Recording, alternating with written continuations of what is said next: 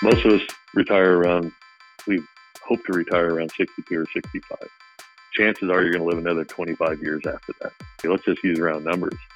If you live on $100,000 today and you spend $100,000 today, how much money do you need today to retire to be able to afford your life, the rest of your life? $2.5 million. So $100,000 a year. Well, there's a darn thing called inflation. And so 2.5 million really doesn't get you another 25 years because inflation eats that crap up.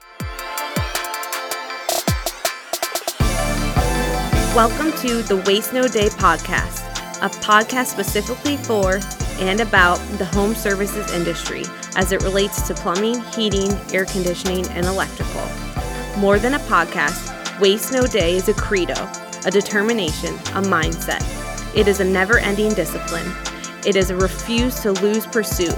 It is a wake up call every morning to waste no day. Now, here's your hosts, Brian Burton and Nate Minnick.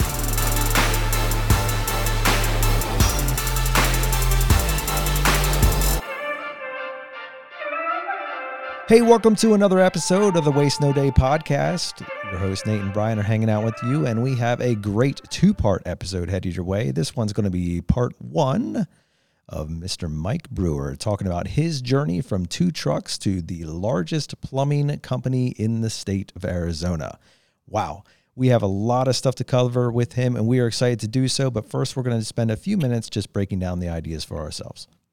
If a tree's strength is judged while it is still a seed, it is mistaken as weak. Idowu Koyenikan. Kudos on the name. I would have Yeah. totally botched that. I actually got I looked up how to pronounce to this pronounce dude's it. name and it was there. It showed up Well on his wiki, Wikipedia. well done. Yeah, it I don't think Nate Minnick has a, a pronunciation I don't. Yeah, Wikipedia. Google didn't get that far yet. It's fine. It's fine. We'll get there someday. But uh, in the meantime, great quote and very true, right? Why, yeah, why do I go with that quote? For one, take him back to the 90s and shoot, take him back to 2008 because I know uh, Mike's organization is a large part new construction plumbing, and he got shellacked in 2008 in the, the recession.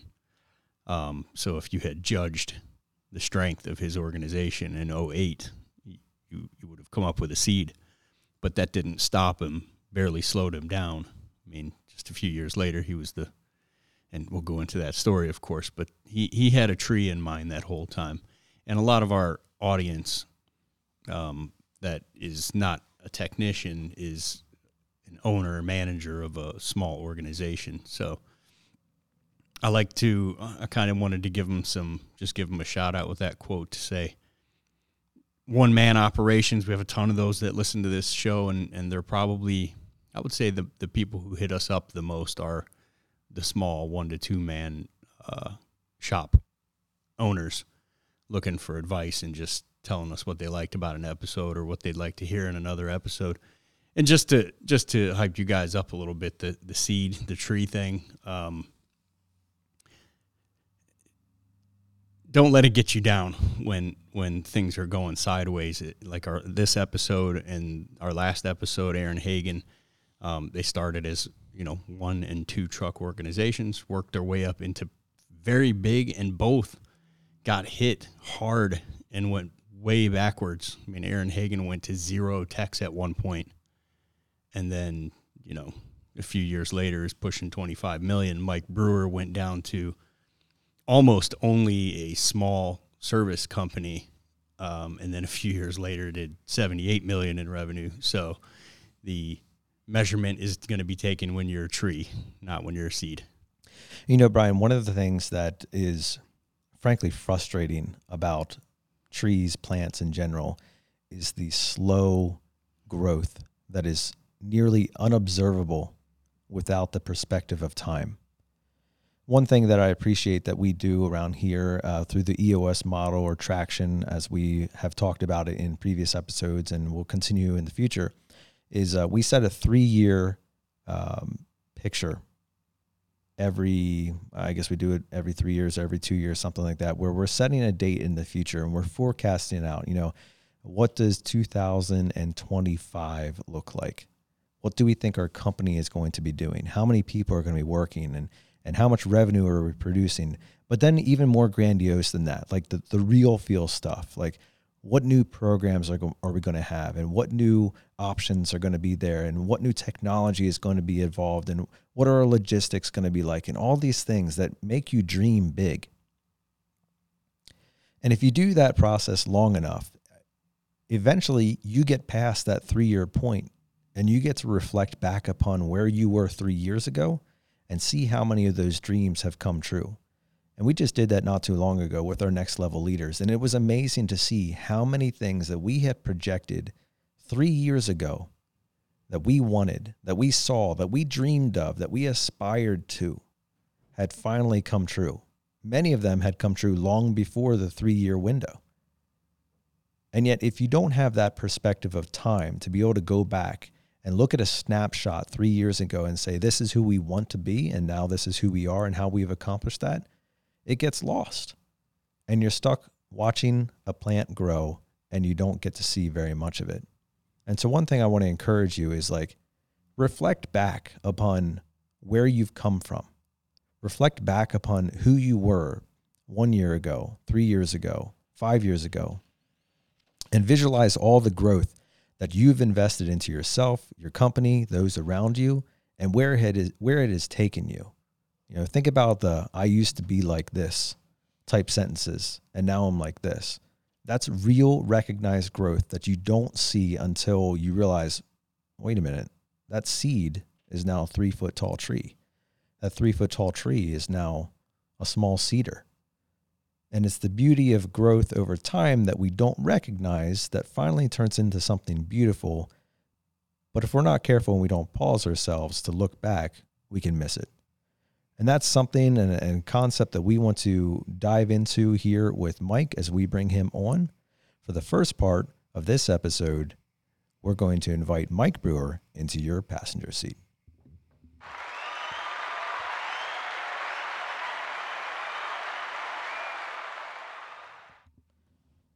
Our guest today is Michael Brewer. He is the Chief Executive Officer of Brewer Companies and Senior Advisor to Synergos Companies. Mike brings 44 years of experience in the plumbing industry as a Chief Executive Officer for the Brewer Companies, a family business that provides plumbing services to retail, residential, new construction, and commercial markets.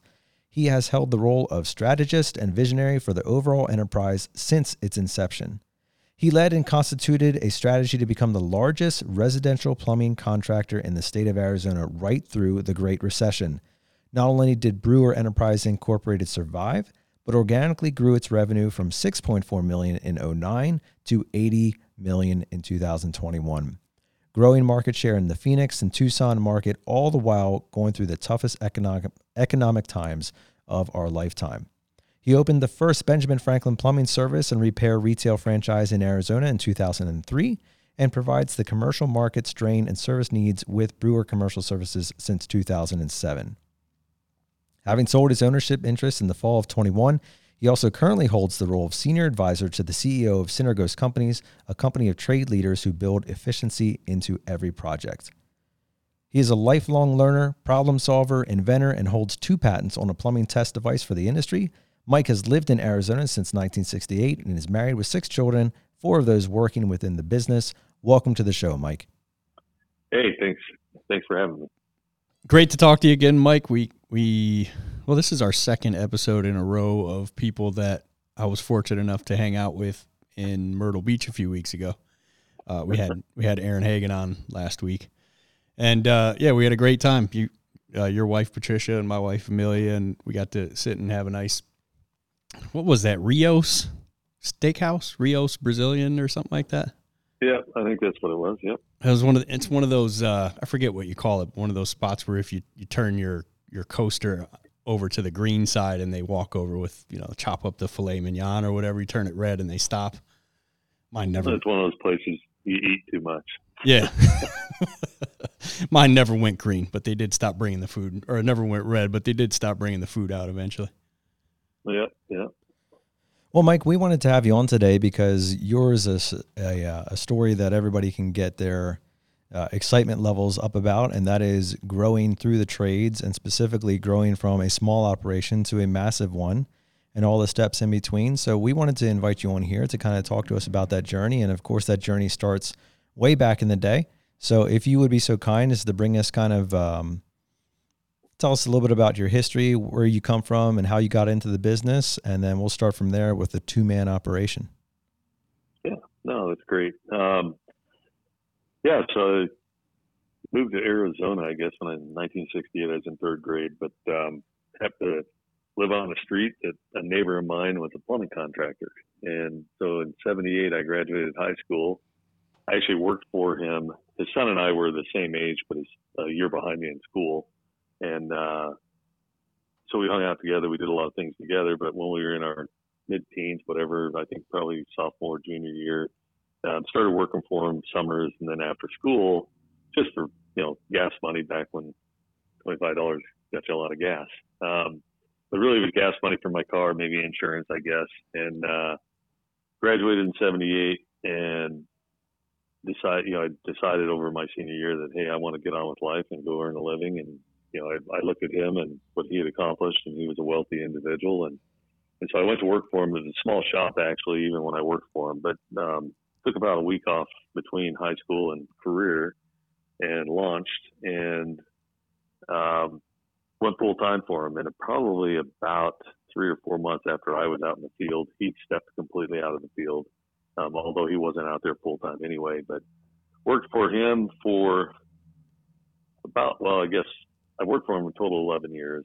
Um, about year five or six, they, uh, his son decided he didn't didn't appreciate working out in the field and working for a plumbing contracting company, and so he chose to go a different direction.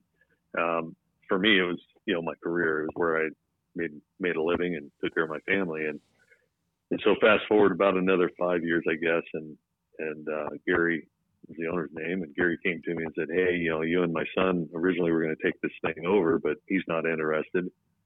I'm done." Um, it was in '89, actually, the fall or I guess summer of '89, and um, basically said, you know, I'm going to either shut this thing down unless you want an opportunity to, you know, carry it on and purchase it from me. And so I said, you know, like any good trade guy, yeah, absolutely, I want to buy it. Not having a clue what that meant. Um, ended up, we made a decision, and it effectively, I think it cost me fifteen thousand dollars cash, and then I picked up about seventeen thousand dollars in supply house bills that he owed. And so effective January 1st of 1990, we went into business. Um, that fall, what I did do was go get a little education. I was always a numbers guy, um, but I went to community college, took some night classes on accounting, um, and basically formalized my accounting um, understanding of accounting and books and that type of thing somewhat. Uh, and, and Mike, great, one of the at, yep. at that time, how many employees are in the company? So while he owned it, there were four of us in the field at the end, uh, and one girl in the office. And then January 1st, the day I took it over, there was myself and one guy in the field working four days a week. and so that's how much cost he was carrying. Obviously, he had made a lot of money, so it wasn't a big deal to him. It just was a matter of it was in a recession and, and the downturn in the housing industry here in Phoenix. And he just made a decision that he just didn't need to do and mess with it anymore. Sure. So, um, you know, he carried quite. In fact, that was one of the questions. I said, "Hey, the other two guys, um, older guys, what are they going to do?" And he said, "I've already talked to them. They're going to retire the day you take it over." Wow. So they were all set. They were done with their careers basically, and the life was good for them. Um, so anyway, we, we started up in January of 1990. It was me and one guy. His name was Dave. Um, he still holds a vital role in the company, even after where we sit today as we speak. Um, he's in charge of quality control for the business which is a critically important part of it in our model. And, um, you know, we've been together for, geez, uh, seems like forever, but I guess 35 years because I hired him about three years prior to the deal, prior to me, the other guy shutting down and me taking over. So he was my right hand guy the day, day we opened the doors. And, uh, but anyway, so, you know, owned the company and off we went and, uh, had no idea how to run a business. I knew how to run the field, and I was a really good technician. And at the time, by the way, so this is what we're talking about is 100% new construction.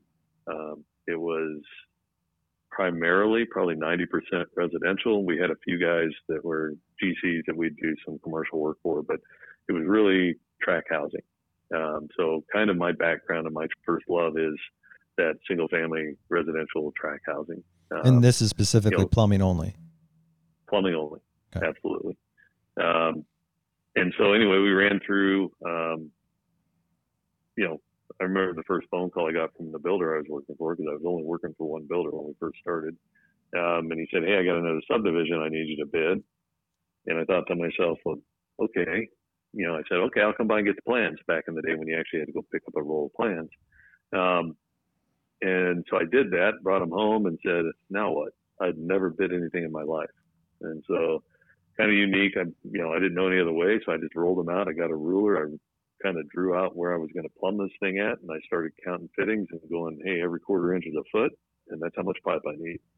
And uh, so I developed a strategy called nut and bolt it, to where I literally, as I put a bid together, all the way down to the washers that hold the toilet to the floor. I mean, every little part, and very time consuming. But anyway, that was a part of my learning over the years. Um, we had our ups and downs. Um, went through a divorce probably, well, I'd say probably about seven, eight years into owning the company.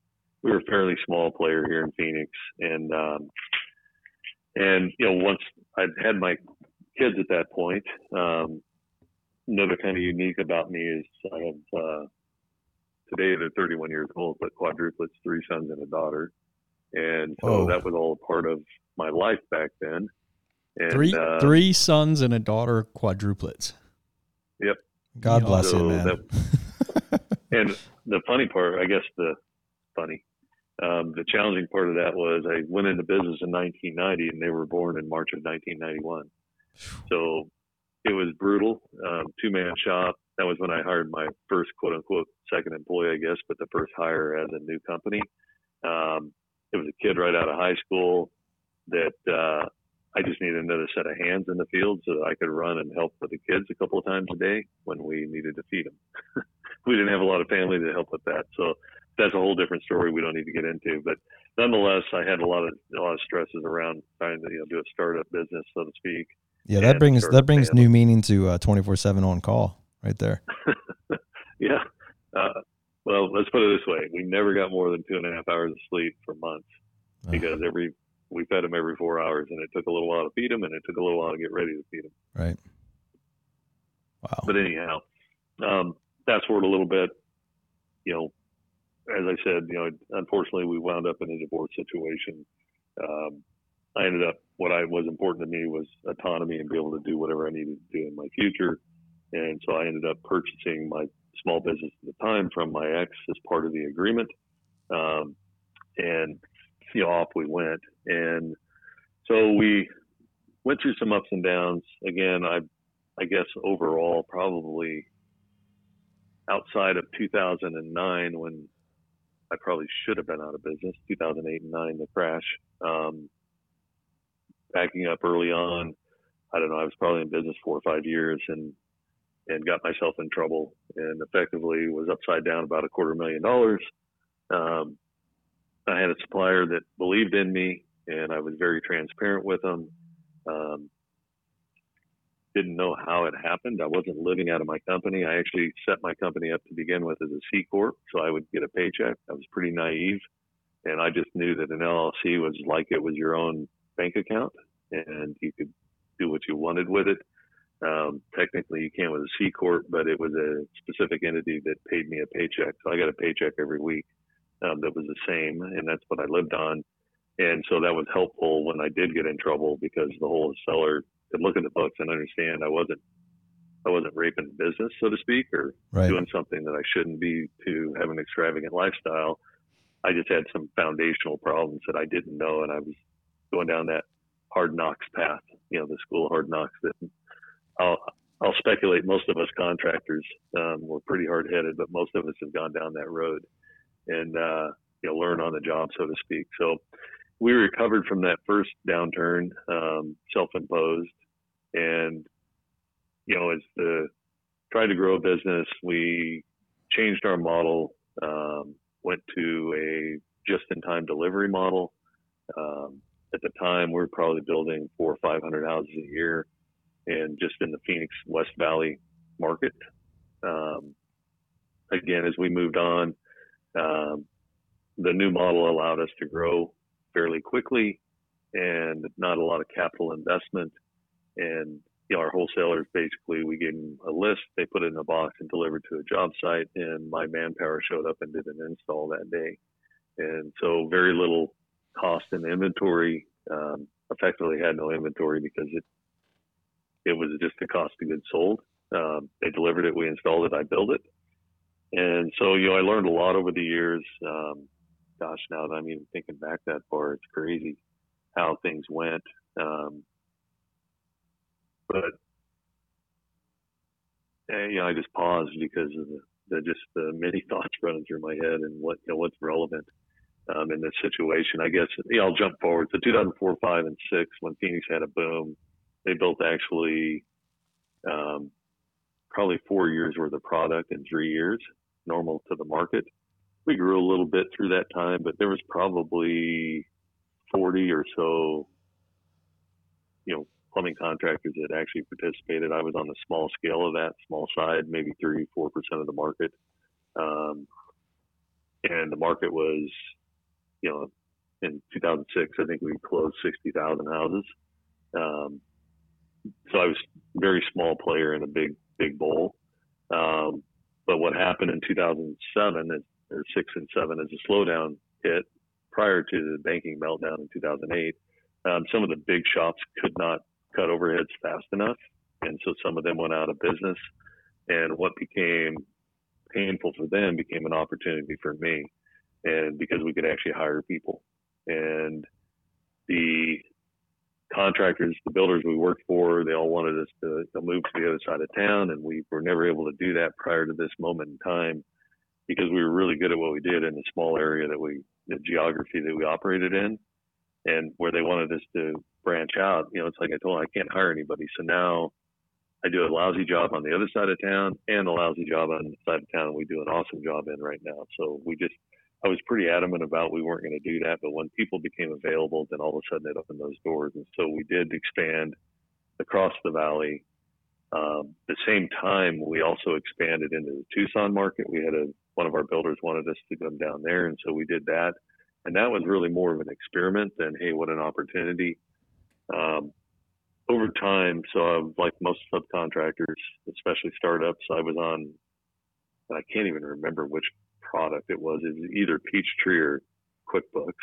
It cost about 200 bucks for a version you threw on a, you know, 286 laptop back in the day when 40 megabyte was a big hard drive. Um, but the, uh, we were operating and over the years, I got to where you know we were operating on about three or four different pieces of software. And one of the big things that that I think made us who we were here at the end and makes us who we are today is our commitment to technology.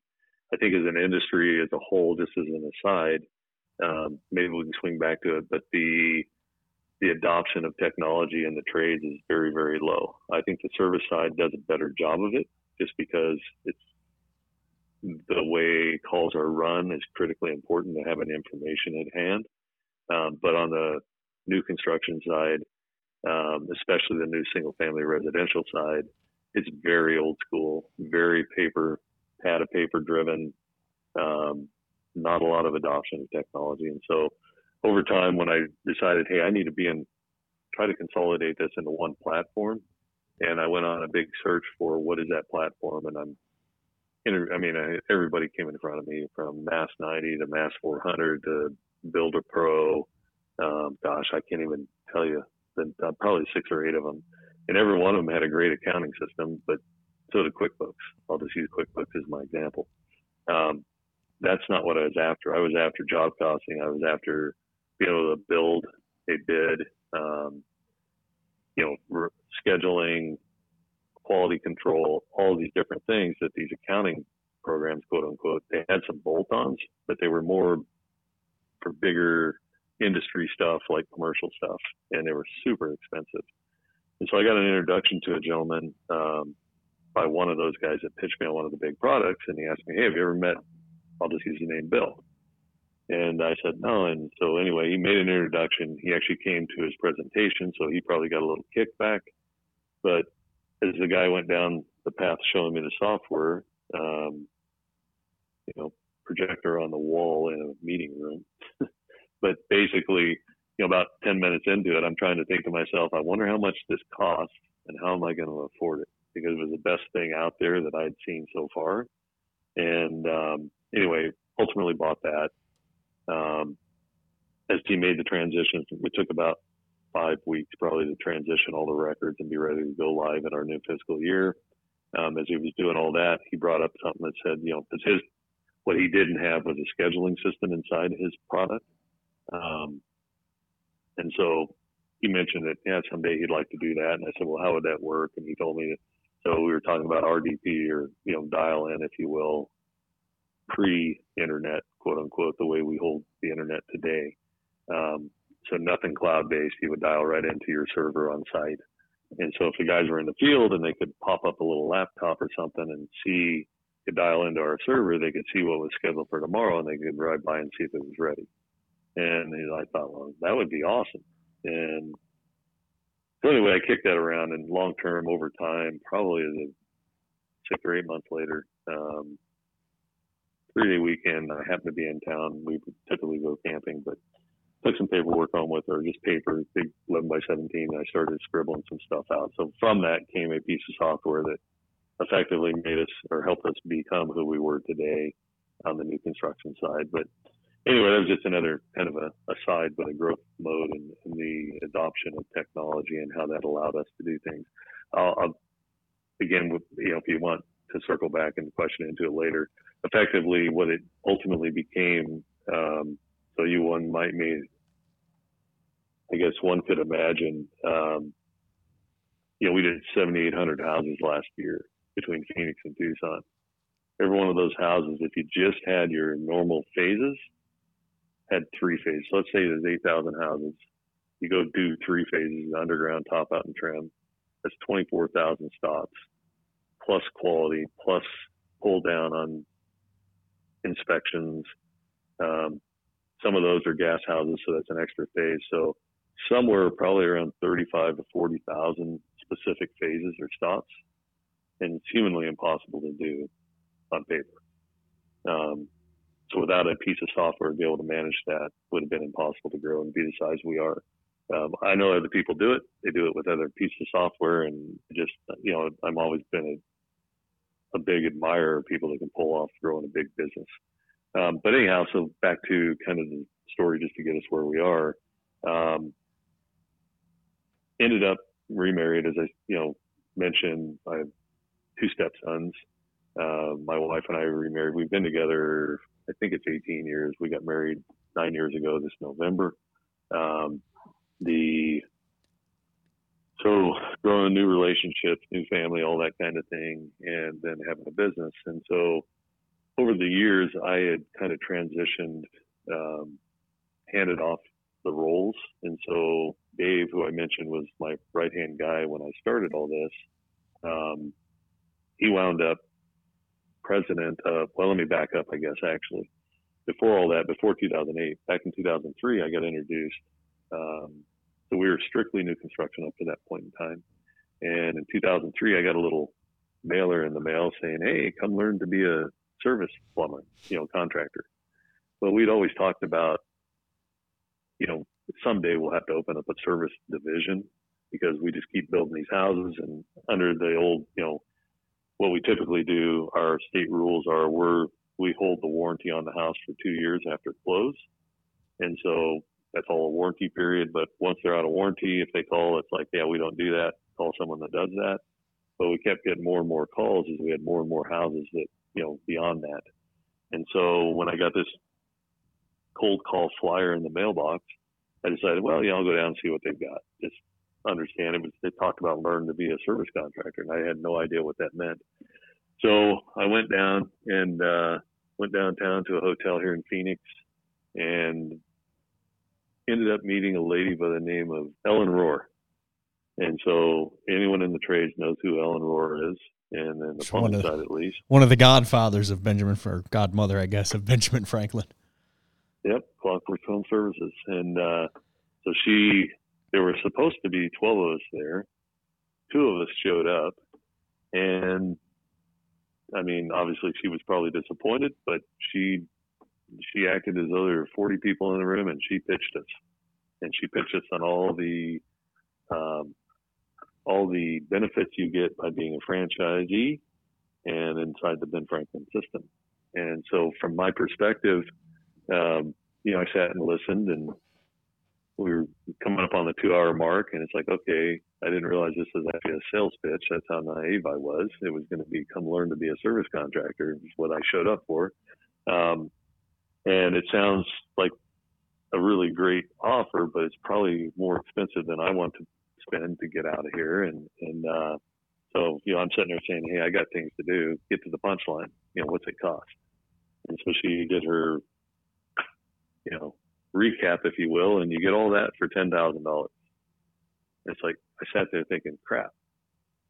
I pissed away ten grand with no upside, probably more than once in my life. Maybe I ought to pay attention to this. So I ended up leaving that day with a a um, you know full set of paperwork on what what it meant to be a franchisee inside the system. Um, you know, she sent me away. Just so happened what this whole thing was was the existing franchisees were all headed to Phoenix for their winter um, convention, and so the day before that convention is when she held this event to pitch us, and actually it was two days before. So I took it home that night, read through the whole thing, had my yellow pad of paper, you know, the trusty old legal pad, and wrote down all my questions. And we got back together for dinner. And again, those of you that know Ellen, she's a pretty strategic person. So I went down to have dinner with her, and we sat down in the, you know, the hotel bar right there, and just happened to be right inside the lobby where you come check in. So as we sat there going over my questions, most of the franchise franchisees showed up over those or at least several of them did. And of course, they all saw Ellen, and they all came over, and you know, it was all a good time. And she introduced me to him, and uh, you know, it seemed like a great big happy family. And so, you know, again, she's being strategic and and uh, you know, wanting to get things done. And so I said, you know, this is great. Appreciate you answering my questions. Know, I'll be in touch. Well, off I went. I thought about it. I went and talked to my accountant slash consultant. Um, was very close with me, um, and we talked about it. And you know, his his comment was, you know, when's she coming back? Because I'd love to ask her some questions myself. So we set up a meeting. She flew back in. Actually, um, I guess that was in September that first meeting because she flew back in the Wednesday before Thanksgiving, which I thought was ridiculous, but she's pretty committed to her role and her job there. And so she flew in for the day. We ran around. Um, one of the things as a franchisee, you know, you have to look at your building and is it acceptable, like where you do business from. And so we ran over to my office and did all that. And she loved, you know, the whole setup and what we were doing. And, and that, you know, we were legit. And, uh, I think what she really loved was, hey, we had a database of existing homes that we could market to. Um, we talked a little bit about that. And then we wound up over at my accountant's office that afternoon after lunch. And so he asked her his questions and, and he was satisfied with the answers. And so he turned to me and said, well, Mike, it's your decision to make.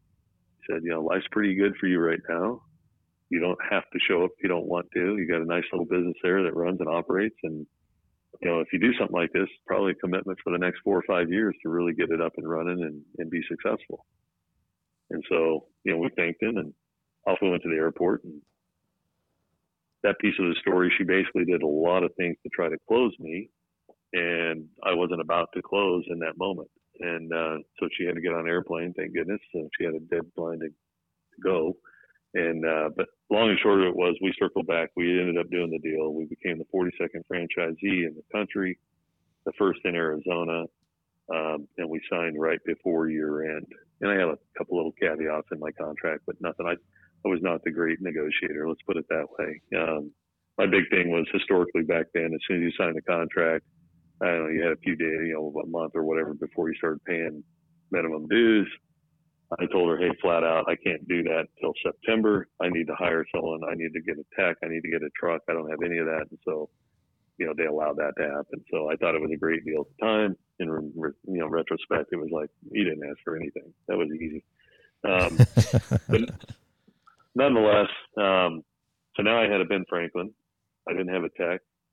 Um, and so we started down that path to grow that business kind of concurrently with the other business. And that was again, like you say, back in 2003, 2004. I actually started business September of 2004. And how um, how big is the new construction business like when you're making this decision? You know, gosh, 2004. I'm going to guess we're probably a 12 million dollar business at the time. Okay. Um, somewhere in that neighborhood, I would suspect 10 to 12. And so it was a, like I say, a nice little business.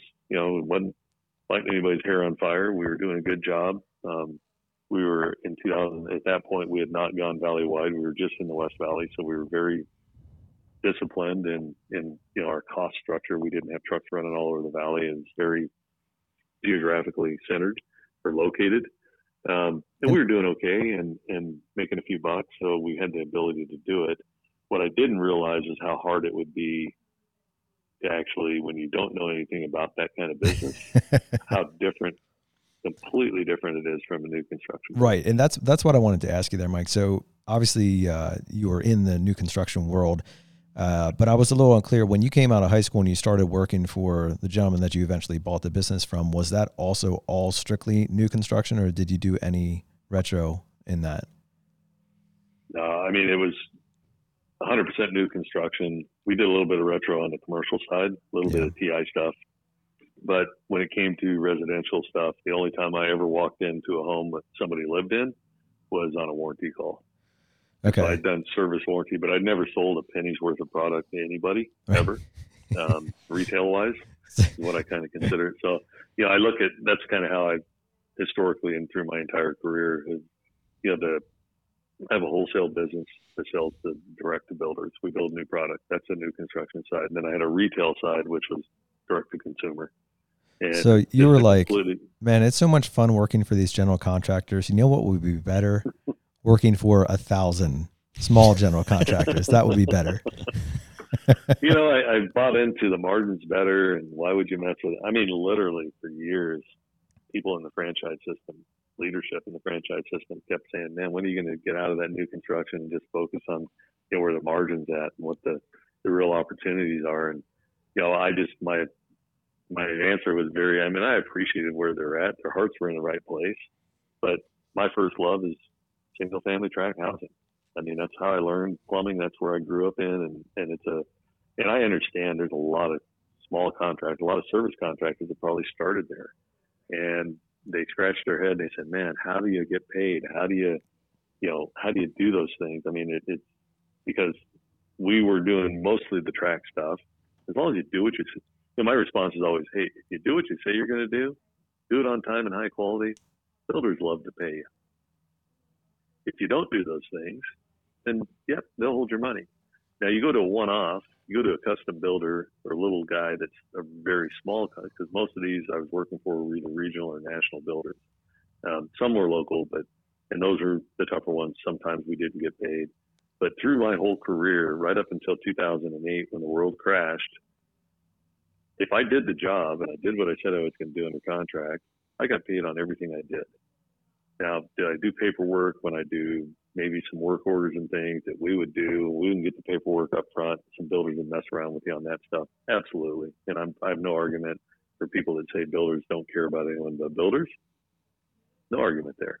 Um, what I found was if you do and build, and we'll maybe talk a little bit further into the story about what I ended up building and why it worked the way it worked was, you know, it foundationally says you do what you say you're going to do when you say you're going to do it, and you do it at high quality. Builders love to write you checks because they want you on their jobs before you go to their competitor's job. Right. And so, especially in this kind of environment, but basically, um, the you know the commercial or the I'm sorry, the one-off or the quote unquote custom builders. That's where I got in trouble. I did get burned several times in that that space. But on the single family tract stuff, there was one local builder that when he went out of business, he had two two banks he worked with. One was national, one was local. And in 2008, when the world, you know, when everything hit the fan, I got a phone call from there were two partners in it, and one of the partners called me and said, "Mike, I hate to make this phone call, but we just got shut down this afternoon, and they owed me at the time about fifty, a little over fifty thousand dollars." And he said, "You know, we're gonna do everything we can to pay you, but I'm gonna be real straightforward with you. You're probably not gonna get paid. But our intention is, at some point, this gets behind us, we restart, that we'll we'll hire you to be our plumber and we'll do everything we can to pay you back that money. And you know, it was the way he approached it. It was a professional move, I thought, and I respected that. Did I like what I heard? Absolutely not. And it's fifty thousand dollars a hell of a lot of money, especially in those days, in the size company I was. Absolutely. But there was nothing I could do about it because he didn't have the money to pay me. Right. Flat out. Uh, the bank shut him down. The national bank shut him down. The local bank wanted to work with him, but they could not. They couldn't swing it on their own. Um, the banking industry as a whole, you know, was in the midst of a meltdown. So, the uh, ultimately, you know, my story about the new residential stuff is that's just it's what I truly we were the best at. That's my, you know, I, I'm sure some of my competitors want to argue that, but the outcome kind of speaks for itself. So anyway, so we're cruising along. 2007 and 8 happened. Thank God I had a Ben Franklin because at that point I think I had about three, maybe four trucks on the road. And the unique difference between the two models is one is you do the job and you get paid 30 or 45 days later. The other is I do the job, I walk away with the money in my hand. And the critical importance of that was we were able to make payroll. You know, when when eight 2000 the fall of 2008 happened, we cut people, we cut staff, we cut salaries, we did everything we could to survive. And what helped us actually, or what we would not have survived categorically had we not had the cash and carry business. There were many weeks where without that cash coming in on a daily basis, we just flat wouldn't have made payroll that week. And so it was critically important to our success and this survival. Um, you know, and we've had our ups and downs. So we made it through 2008, 9, 10. Things started coming back. Um, very skinny down company. Um, ben Franklin was doing pretty good. We actually got up to around, I guess, probably eight or nine trucks over the years there, um, and continue to grow that business. Excuse me. Um, but really, with the continuation of growing the new construction business, um, again, at the time, we were a small player in the new construction side of things. 2008 really wiped a whole bunch of people out.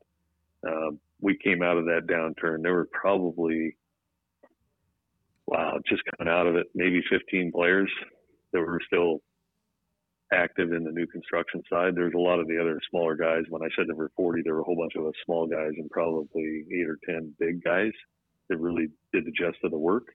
And this um, is across big, Arizona. Yeah, this is across, well, Phoenix market mainly. I really, that mainly in the Phoenix market, but yeah. Um, and so in that downturn, as we were coming out the other side, um, those of us that survived, um, most all the big players were out or they were hampered extremely, really hurt in the downturn. Um, and so it's kind of interesting because my team at the time, so I had, you know, let's talk leadership team a little bit. Um, I had these different entities because one company we haven't talked about as well, and I think I bought into it in 2007. I had a friend of mine that had a um, commercial service business, and it was actually at the time called Arizona Hydrojet. Um, and that's all they did was hydrojetting. They didn't do any plumbing. They didn't do anything HVAC, anything. They didn't, frankly, do any service. They just serviced restaurants, hotels. They just stuck to where the money was, huh? Uh, I'm telling you, man, margin in that business was ridiculous. It's not bad. Um, but he had so you know you haul around a piece of equipment and you get water and you flush the blinds out with water and your overhead's your equipment and your guy that manages the equipment. And so he had three. I think he had three three or four jets at the time, and um, In-N-Out Burger. I don't know if you guys have it on the East Coast, the West Coast thing. They were just coming to Phoenix with their first store, and so someone was building the store. They were just opening up, and like any good sales guy, he hit them. New, you know, big player coming to town. I'm um, going to grow grow their local presence. Let's get in early. And so he went and talked to him, and they said, "Yeah, we'd love to have you do that for us. You know, we know how important it is to maintain our plumbing lines, sewer lines open, all that, and uh, we'd love to do that." And so they were literally, he was sitting down to sign the contract, and said, "By the way, you do plumbing too, right?" And he's like, "Well, no, actually not. We just do the lines." And they laughed and they said, "Well, you need to figure that out because we don't make two phone calls. Plumbing's plumbing to us." And so he called me and said, "Hey, got an opportunity. You need to, you know, start doing commercial plumbing, and we'll act like we're like one company, and then that way we can do this account." Well, I knew how expensive it was to do a startup. Again, what I'll call a retail company, even though it was B two B, um, you still need to grow a database of customers that you can service. And I really didn't want anything to do with it, so I declined. And he ended up, he did solve that problem for himself. Um, he found two other guys that he said, Hey, if I get a call for plumbing, I can call you and you guys will go fix it, right? So basically, they became subcontractors to him um, for that kind of work. So I think fast forward another couple of years, and he came to me. So that was probably 2005. Um, hence the pain with trying to grow a database with the Ben Franklin. I was right in the middle of marketing and all that cost of a startup. Um, probably spending hate to say it out loud, 18 to 20 percent on marketing, um, maybe even more, trying to get the phone to ring, and not really even understanding how that really worked that well. Um, but nonetheless, was, what, came, which which um, yeah. I'm sorry, which department was that you were doing 18 percent on? Spending 18 percent on marketing for the Ben Franklin. Just it for might the, even been and that's just a just residential service. Just residential service. Again, starting with no, it wasn't a I was one of the few actual ground up startups back in the day for Ben Franklin. Um, because even though I had the big residential business, I did no service work in it. So we had to get our name out there. Yeah, we had some natural calls come in through that, you know, those people that had come out of warranty, but it wasn't enough to maintain a fleet of trucks. And so we were spending a lot of money um, trying to get just to, you know, the reason it was so much, it wasn't that much money. It was that much money relative to the top line. yeah, sure. You know, we were we were still struggling to just create a nice top line. Um, but anyhow, a few years later, he came back to me a couple of years and he said, "Hey, got a new new thing, and I think you'll jump on board with this." Basically, he had gotten with it was pre, it was back in the day when restaurants had to actually pay someone to come get their used oil. So before the transition to, hey, we'll buy that oil from you and use it for fuel. so, you know, situation creates opportunity. And so the situation in the day was we need somebody. So we're buying, people are paying us to come get that oil and we have plumbing needs. So they, he basically was using them to become the servicer for the hydrojetting in the lines that they were, the restaurants they were servicing. So he was kind of becoming a piggyback to their offer. And he said, well, if we're going to do this, then we need to have plumbing too. And so when he came to me, they had built in 4,000 customers in their database that they serviced every month, you know, month over month. It was a big rendering company here in town. And so he came and brought that to me, and I said, you know what? I can get on board with that. So I ended up buying in half the business. Um, so the, the, the ultimately the three operating entities were, you know, the Brewer Plumbing is what we referred to, but it's really Brewer Enterprises uh, Brewer Commercial Services. So when I bought in, we did a rebrand about that same time, and uh, he rebranded from Arizona Hydrojet to Brewer Commercial Services just to piggyback on all the trucks and the names running around town to look like a bigger company than we really were. And then Benjamin Franklin Plumbing, a brewer company, and um, and so we had those three operating entities, and each of them had their own leadership, their own president, quote unquote. So my partner that I bought into, he ran the commercial business. Um, my right hand guy that, you know, the day I started my business ran the residential business, new construction. And then the Ben Franklin kind of, you know, got referred to as, you know, redheaded stepchild, not to offend anybody, but kind of had its own little thing going on and I'd get involved with it. And then we had a GM that was a GM in training, so to speak. Um, but nonetheless, you know, we fast forward a little bit. We got to coming out the other side of 2009, 10, 11, 12, things starting to pick up and grow. Um, all the businesses doing well or doing okay. I'll put it that way. Not lighting anybody's hair on fire. We were in a ton of debt when we went through the downturn we took on a just a immense amount of debt to survive that on the new construction side. These are all individual P&Ls, um, different LLCs, and so they all had to be accountable to themselves ultimately. But you know, as we went through, um, I'll fast forward a few years. Um, I had grown a team of kind of unique individuals um, that ultimately became my executive team. Um, my CFO today and through those years um, actually came from the first time I got introduced. Was a quarter million dollars upside down when the accounting firm, consulting firm came in. He was their guy right out of college that kind of did all the real work. They told him what to do, and he would get spreadsheets together and get them over to me and that type of thing. And just a young, bright guy, really smart guy. Um, he is the CFO. Then I had a, my partner in the new construction or in the commercial business, Tim. He became the sales guy. Oh, so basically, this executive team came to me um, said, "Hey, we need to, we got a plan. We want to talk to you about how we need to restructure." And what the problem was was these, each president was kind of in his own silo. The right hand didn't know what the left hand was doing, and we had a bunch of really smart guys, but we did, we were just, everybody's kind of on their own, and they had gotten to talking between themselves and said, "Gee, what if we reorganize this thing and become an, you know, like a, a leadership team over all the businesses, and then we can all help one another." And so ultimately we ended up with a sales, finance, internal operations, and external operations. It's kind of how the the bubbles became, you know, existed, the roles that these guys held. And then I kind of sat in the middle of the CEO over the top of all of it. Um, so this this conversation actually took place in 2016. Um, so we jumped way forward from 2010 to 2016. We grew the business. Um, actually, I skipped over one kind of important part, I think, because of the outcome we we're going to talk about.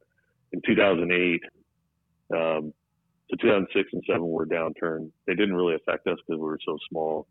2007, late 2007, 2008, um, people were available. We started growing our business. And so we're now in the spring of 2008, and my team, quote unquote, although we didn't call us a leadership team at the time, we're all sitting in one of our meeting rooms and we said, hey, so 2009, spring of 2009, this thing's going to start coming back. I've been through, I don't know how many of these in the last, at the time, I guess it was close to 25 years. Um, you know, they typically last from 18 months to three years. Well, this is next spring will be the end of three years. So the spring selling season, new construction is going to take off. We need to position ourselves for that. And so we started a conversation, and I never, I actually didn't recall saying it, but later on, I said, you know, I don't know how we ended up becoming the biggest guy. And they're like, wait a minute, you don't remember in 2008? So evidently in that meeting, someone said, well, you know, do we want to be the biggest? And I said, well, I made some comment, something about, you know, well, why couldn't we be the biggest? You know, we weren't anywhere close to it at the time. Um, we had some very decent competitors. And evidently during that meeting, because they all all remembered it. I just made the comment. It's like, well, why can't we be the biggest? Well, I didn't leave that meeting saying, hey, let's design a company that is the biggest company in Phoenix or in Arizona. Um, we just said, hey, we need to be prepared for next spring. And so, you know, we went into specific strategies for next spring, not knowing that in October 2008, you know, there'd be a big old, basically a, you know, hole get blown in the boat, if you will. The entire industry oversold, um, banking meltdown affected everybody in the world everybody in the U.S. for sure, not just us subcontractors. Unfortunately, being a subcontractor in residential plumbing in Phoenix, Arizona in 2008, the fall of 2008 was not a good place to be. And, uh, you know, it kicked our teeth in really, really hard, like I say. So we, we survived um, the downturn. We ended up, you know, we had a line of credit with a bank. Um, they came in basically to shoot us, put us out of business. And ultimately convinced them through a third party that we were a good bet. And so they priced us accordingly at nine and a quarter percent for their money, um, which felt like loan shark rates when you're already broke. Um, but nonetheless, they gave us the oxygen to breathe. And so we continued to do what we did and we came out of that and grew out of it, paid them all their money back. We since then has transitioned to a new banker. Um, and we love our banker, but um, nonetheless, and I guess as an aside, that's an important not to skip over. When you have a great banking relationship, treat it like it's a great banking relationship. And what I mean by that is not expect them to take you golfing and his lunch all the time, but be transparent, be open, be honest with them. For me, that was huge, huge part of my success. And what I found was they want to help you any way they possibly can. And if they don't know you're in trouble, they can't help you. And, you know, when you have the right banker, it's a, a coveted relationship. And so, anyway, I'll just leave that as it is. Um, but we really enjoyed our relationship with our banker. We actually, you know, started with the, I think this particular bank at a million five. We ended when I did the transaction, we were at a three and a half million dollar line of credit with them. And they grew it with us. They extended us credit when, you know, the balance sheet said run they said we do business with people, not with numbers, um, and they gave us that opportunity. So they were hugely, you know, critically important to our success and growing our business. Um, but anyway, backing up, let's jump forward to 2016. Team came to me, said, "Hey, let's reconfigure." We did that, and that's when our quote unquote, what I really consider to have a true executive team in place, a leadership team kind of gelled into a real formal thing. And with that, and we'll talk a little bit more about it maybe, um, became a new way to think about how do I motivate them? How do they get something out of this? How do I keep them long term without turnover? All the things that as business owners we just cringe at when one of our key people come in and said, Hey, you know what? It's a tough conversation to have, but I'm going to go someplace else. That is so disruptive to our businesses It's so expensive to deal with. And so, you know, it's just a, it's a real challenge and concern. And what we ended up doing, um, basically, I approached it from the perspective of, hey, this is a team effort. We're all in this together. Um, so with the five of us sitting in a room, we actually went away for a three day weekend strategic session. We talked about reorganizing the businesses, reorganizing and, and whose roles are what now, what are those roles. Um, very much like an EOS, um, I guess, just following the EOS system, although we weren't inside that at the time. Um, but you did you did get into traction later, EOS. We did a year later. Um, so anyway, it was September 16. We talked about things. So basically, what we came to as we left that weekend, we realized that okay, we got a top five executive team, counting myself. Um, we're all going to be compensated exactly the same. They are going to be compensated on outcomes as well. So the compensation, everybody got a raise, pretty hefty, substantial one. Um, again, we had big plans, big expectations to grow something that was very unique and very, very exciting. And to do that meant it's not a 40 hour a week job, guys. So what's it going to take so you don't have to go home because the wife has to run off to work and the kids are there. Like if you got to, you know, factor in babysitting or a nanny or however you think about that, what's the number it takes for you to be able to be committed? And if that means it's 60 hours a week, it's 60 hours a week for the next couple of years. Um, and so everybody had a different number. I sat back as the owner saying, I'm the guy writing these checks. And so basically. So take uh, all those numbers and cut them in half, boys.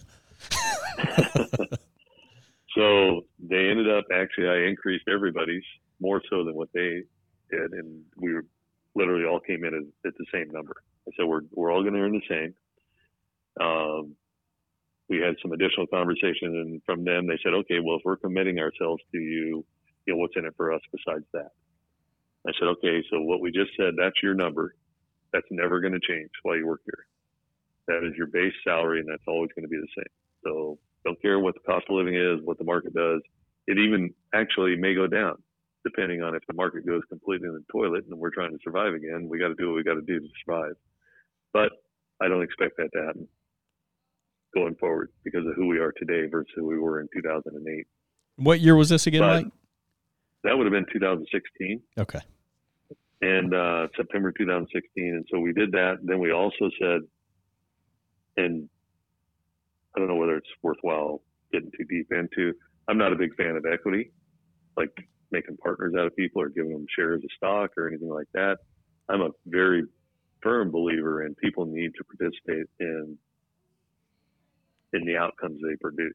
Meaning, if we're profitable and you are a component to us being profitable, then you should get to partake in that, not just the business owner. Personal opinion.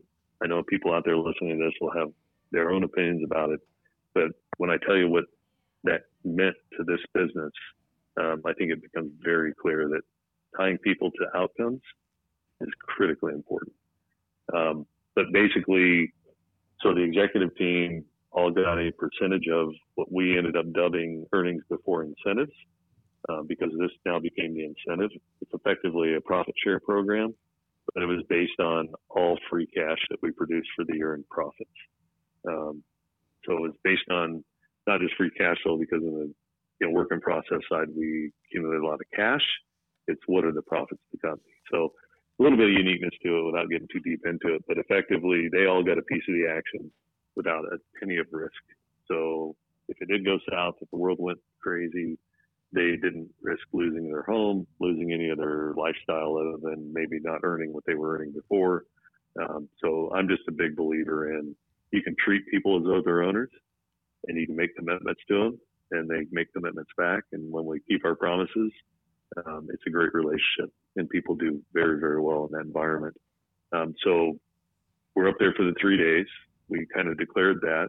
We went through their whole plan about how they thought about running the businesses. As the owner, I said, you know, we all have, I like to think I'm a pretty humble guy. Um, and so it was not about Mike and it wasn't about my ego and it wasn't my idea. It was about listening and saying, you know what, I can buy into this and I get it. And frankly, it made it a lot easier because it was their plan, not me telling them that that's what they need to do. And so I bought into the plan. We made some, you know, some adjustments to it. Some of it was a fantasy and, uh, you know, just the definition of fantasy. If I can give it one reason why something won't work, it's a fantasy. And right up until you say, "Yep, out of that. Here's a solution," it's like, okay, now it's a possibility again. Wow. And so we went back and forth between you wanna- fantasy and possibility. You want to run that back again, Mike? Sure. So, as a business owner, as anybody, I mean, my kids can come to me and they tell me something, and it's like, well, that's a fantasy, and they're like, no, it's not, and it's like, sure, it is. That's humanly impossible to fly. Let's just use that for an example. And they figure out, no, you can get from point A to point B, maybe flying's not the right right way to think about it. But my team would tell me something, and I would say, well, that here's why it won't work. So it's a fantasy because it can't can't physically happen in that configuration, let's say. And so they said, yeah, we thought of that, but if we move this one piece, it changes the configuration, and now it's possible. And so, okay, great. Now it's a possibility again. So, you know, there's a lot of fantasy thinking going on out there in the marketplace.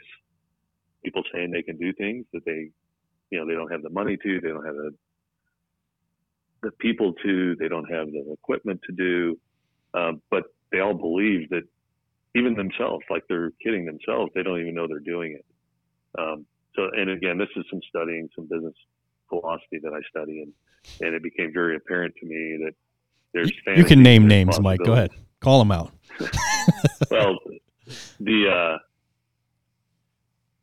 so I'll, I'll give them a plug. It's kind of unique. It's called the AJI Network, AJI Network. It's a group out of San Francisco, and it's about it's a unique way to think about business philosophy. It's really a life philosophy.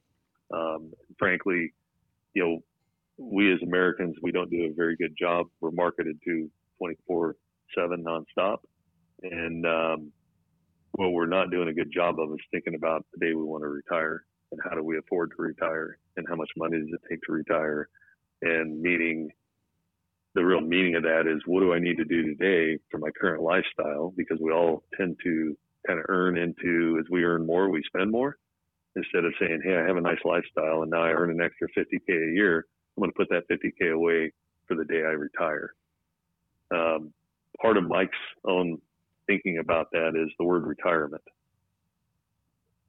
That is a, a really nice way of saying you're unemployed because you're not working anymore. Right. Typically, it happens when you're unemployable. You're too old to work. And so, people, when they think about retirement, they tend to, I'm guilty of it until I started I guess studying this 15 years ago was that, you know, I'm working hard. I'll take care of that when it gets here, kind of thing. It's something I'll worry about later. And the problem is, every day that goes by, you lose that day to take care of that. And so, you know, especially young listeners out there, if nothing else, take the heart, go do the math, and figure out what's it cost for you to retire. I'll give you the simple back of the back of the envelope, you know, bar napkin version. Most of us retire around, we hope to retire around 62 or 65. Chances are you're going to live another 25 years after that. Today's world, medical breakthroughs, all those kinds of things, and maybe that's even low. But just simply, I mean, it's not even me trying to convince anybody. Let's just use round numbers. If you live on $100,000 today and you spend $100,000 today, how much money do you need today you retire to be able to afford your life, the rest of your life? Uh, simple math would be yeah, two million dollars, two point five million dollars. Yeah, Okay, two yep. point five million dollars.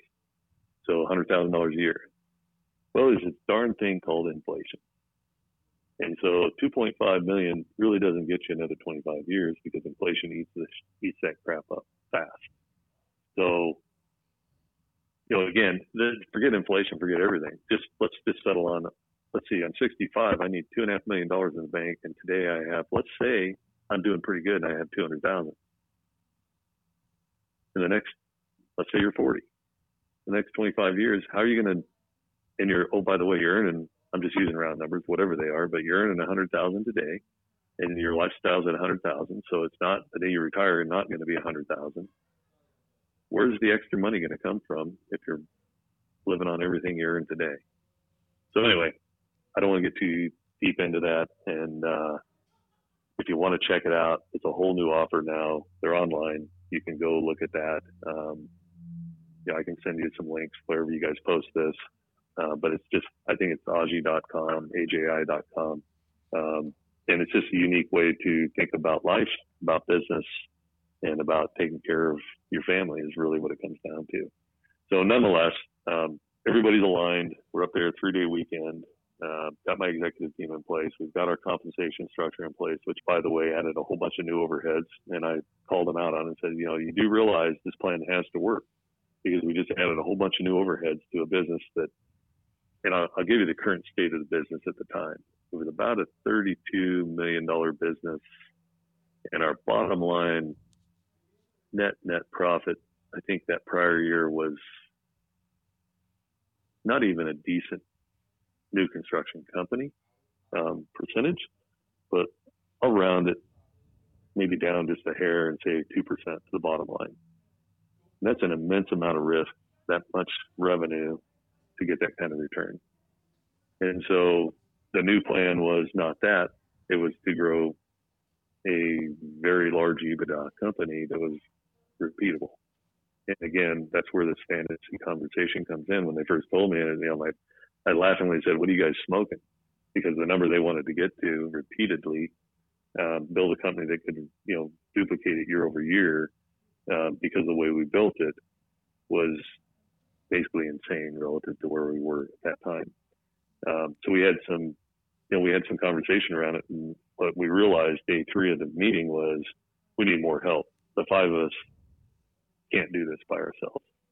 Hey, that's where we're going to call it a pause for this two parter. And I know we're kind of right in the middle of our conversation with Mike, and he has so much more to share, but you're going to have to wait till next week.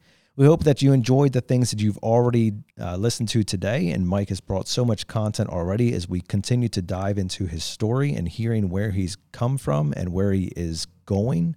And one of the things that I just want to reflect upon there is that it is possible. The trades is one of those organizations that can allow you to go from a one man, two man operation to multi million dollar operation to literally the largest plumbing company in a state. And Mike is literally detailing out the trajectory of how he got there and all the things that he learned along the way.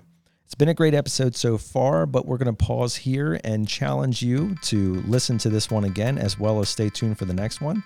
And of course, always be focusing on how you too can follow in the same footsteps as Mike. Maybe it's not starting your own company, but maybe it is growing up through the same ladders and opportunities that he took advantage of through the trades. And as always, we want to challenge you to be improving yourself in doing that by choosing to wake up every single morning and waste no day.